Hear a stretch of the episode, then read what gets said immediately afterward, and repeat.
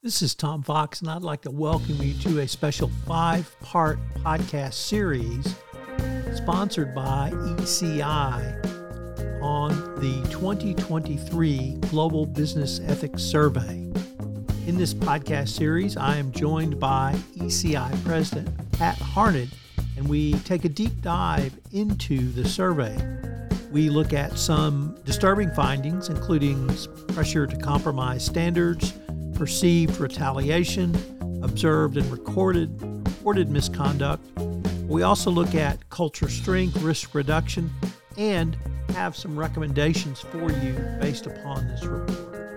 This podcast series will not simply review the 2023 GBES, but give you actionable information that you can benchmark your compliance program by or take back to your executive leadership team to help improve your overall compliance program. I know you'll enjoy this special five part series, which is a production of the Compliance Podcast Network. Hello, everyone. This is Tom Fox back again with Pat Harned, president of ECI, for our concluding episode in our five part series on the 2023 Global Business Ethics Survey. Today, we're going to take a look at the report's uh, survey's conclusion and then some recommendations that Pat and her team at ECI have put together based upon the information in the survey. So, Pat, first of all, welcome back. Thanks for having me again. So, Pat, let's start off with uh, some of the conclusions, or maybe the top five conclusions uh, that ECI found in this year's GBES. We use the conclusion section to put together all of the key findings, weave it into what's the big takeaway when we look at trends around the world. And that's what's important about this. The, the data in GBS is very useful for individual organizations that want to benchmark how they're doing against specific metrics. But this report is on the whole, what do we see around the world? And it, it really comes down to this that the five major metrics that we have looked at over time that we've shown to be the ones that are indicative of the well being of workplaces from an ethics perspective are not painting a good picture. Pressure is at an all time high. And we know that when employees say they feel pressure, they're more likely to observe misconduct. Not surprisingly, more people are actually observing wrongdoing in their workplace right now. And while it's good that people are willing to report what they are observing, in fact, more of them have than in the past. That number went up this year. Retaliation, the ever present problem for companies, continues to be a significant problem. It's happening at alarming rates. But maybe most importantly, the extent to which people are saying that the cultures they work in are not strong from an ethics perspective. Ethics is not a high enough priority. They don't believe that the standards really matter in their workplaces. When we put all that together, it tells us that, first of all, things aren't great right now. But unless organizations take steps to implement high quality ethics and compliance programs, which we've proved in this research is what really moves the needle, things are only going to get worse. And what's at risk is not only the well being of workplaces, but also the trust of the public in business. Employees or consumers, people nowadays pay so close attention to the conduct of businesses. There's a lot at risk for the business sector. This report ends with some recommendations. I'd like to spend some time going through these in, in some detail with you. Uh, let's just go through them as you see fit or ho- however they are laid out in the report. So, the first recommendation we make is arguably the most important, and that is for business leaders to put into place a high quality ethics and compliance program. And by that, not just we've got a code, we've got a helpline, we've done some training, we're good, or we have investigation procedures, but it's really spending time understanding what it looks like to have a higher level program because that is what actually changes culture in an organization and reduces the risk of non um, so the report itself actually contains a link and a recommendation of some of the work that we've done and i not so much eci but professionals in our field who have come together to help us define an hqp Um, so that's number one priority. You want to change the situation and reduce the risk going forward. Focus on the extent to which you've done that. Next up. Another one is to focus on managers because they are a major driver, not only in terms of what your culture is going to be, but also they are one of the drivers of the extent to which employees feel pressure to compromise standards. So some of the things that companies can do is to help educate supervisors on the things that they do that are creating, could be creating undue pressure on employees that they may not even be aware of. We've also seen over time that there are a lot of ties between economic well-being, company strategy, and the extent to which people feel they have to break rules to succeed. Those are all the things that the more a company can educate managers about, the more likely it is that managers become a helpful part of the solution to reduce that kind of pressure. Pat, I'm particularly struck by number three for a couple of reasons. One is, frankly, its simplicity.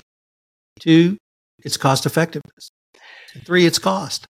And whenever you can put those three together in a, rec- in a solid recommendation, you've really given every every compliance professional something they can take away. Tell us about number. The third recommendation is is it's as simple as this just regularly remind your employees of the resources that are available to receive reports on misconduct. I, I, most companies now have some form of helpline process or reporting systems in place. Some have multiple channels where you can go. And putting up posters or having an annual code and email is helpful. But the reality is 65% of your employees are observing some kind of wrongdoing throughout the year. And they don't always remember where those places are to go. So the first thing an employee will ask when they observe wrongdoing is, do I know where to go to report it? So regularly messaging that through both formal channels, but also getting managers to actually talk about it every now and then to remind employees that there are places to go to raise concerns, to ask questions. The more you remind employees, the more you're messaging that this is important, but also that the company is going to respond. And those are some major factors that will encourage them to come forward. At the next uh, recommendation speaks directly to one of the key topics of discussion throughout this podcast series, which is retaliation. So, how can companies take a look at their retaliation program, either implementing or upgrading that? There's some, there have been some good practices that have emerged over the last couple of years where companies will not only just message that we don't tolerate retaliation, but they've actually developed formal anti retaliation programs. And that's where they take steps to, first of all, make sure that there are training programs for managers to recognize the presence of retaliation, to recognize the things they do that can be perceived as retaliation, but also formal systems where if an employee comes forward to report, there's a process in place to not only follow up with the employee involved and, and frankly, even the person who is alleged to have done wrongdoing, but also to monitor their well being over time. Employees who experience retaliation are not as likely to come forward and tell the company that something bad has happened. So, good anti retaliation programs anticipate that and monitor how an employee is doing in terms of performance reviews, changes in their job, to be sure that they're not seeing indications that retaliation has happened. The other thing is that the more a company does to have a formal program in place and actually communicate that across the organization, they build a reputation of not tolerating retaliation, and that goes a long way. Pat, the next one is similar to the uh, recommendation about reminding employees of the resources available to them in terms of encouraging top managers to engage in really ethical and compliance behavior to demonstrate a strong ethical culture. What's your recommendation there? Yeah, and the language of that recommendation, if you download the report, actually summarizes the metrics that roll up into what is an actual strong ethical culture. So it's things like encouraging and having systems in place to not only encourage but hold leaders accountable for talking about the importance of ethical conduct, keeping employees informed, modeling ethical conduct, disciplining wrongdoers when they overstep the rules. But also, an important one that really makes a difference in a long lasting way is to have performance metrics that hold managers accountable for doing all those things. Those are the behaviors that, that add up to a strong ethical culture. And if you don't have performance metrics in place to measure the extent to which leaders are doing it, you're not as likely to have it continue over time. That next up is not simply managers to engage in strong ethical behaviors, but holding all employees literally accountable for the organization's values and standards. I'd like to start by asking why did you break out all employees from managers? And then how would you help a compliance officer think through implementing this recommendation? We included all employees because it actually is a, an important metric. People tend, when you look at an individual organization and ask people, is everybody held accountable to the rules? More often than not, they will say, the rules are applied at different to differing degrees depending upon where you fall in the organization. And that's a big driver of whether or not employees believe the organization's code and their values really matter, especially when you talk about behavior of very senior leaders. Is everybody held accountable to the same rules? Then that helps people to say these standards really do actually play out in our behavior. So part of what a compliance officer can do is not only convey that, work it into performance metrics, but also, and I know we've talked about this a lot as a profession, but regularly reporting summary statistics of allegations that have come forward and been substantiated and discipline that's been merited out, but also sharing the level of employees that were involved. Most employees, particularly lower in an organization, don't believe that people at the top are held to the same standards that they are, and they really need to be.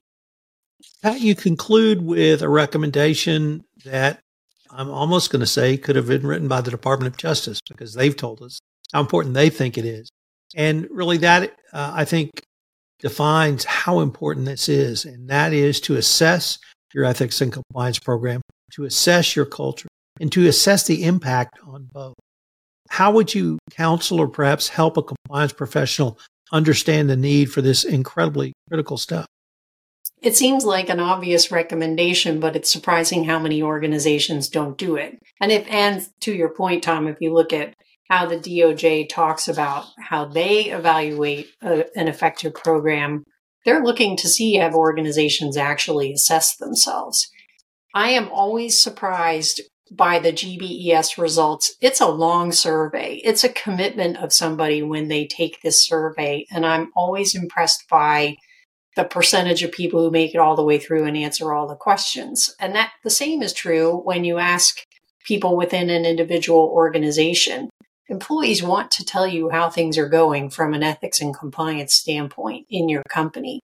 And it goes beyond just that kind of assessment. You should also be looking at have we put into place the program activities that are known to really be most effective with an ethics and compliance program? So it's do we have the right design using DOJ's terms? Is it well designed? But also, does it really work? And th- there are some known practices out there to assess how well a company is doing along those lines. And so it's just important to do it. And one of the things I'm particularly proud of is that this year we're making a great deal of the metrics from the GBES study, the findings available to people so that they can take a look and get some benchmarks that can be helpful. Pat, unfortunately, we are near the end of our time for this episode and indeed our full series. It's been a ton of fun for me to be able to visit with you about the 2023 Global Business Ethics Survey. And I hope our listeners will take away from this not only some of the challenges, but some of the opportunities as well. But before we leave, I wanted to ask you if our listeners wanted more information on either ECI or the 2023 GBES, would be the pl- best place for them to go? they can visit our website at www.ethics.org and find out not only how to access the GBES report, but also get on our mailing list, get other resources. We will be doing follow on reports through the GBES. There's a ton of data we did not report on. So certainly visit our website, make sure you're on our mailing list so you'll be notified when other reports come out. Pat, I can't thank you enough, and I look forward to continuing this conversation. Thank you, Tom. This is Tom Fox again. Thank you for listening to this episode of the special five part series on ECI's 2023 Global Business Ethics Survey. I have a link to the survey in the show notes, so I hope you will go to the ECI site and check this out.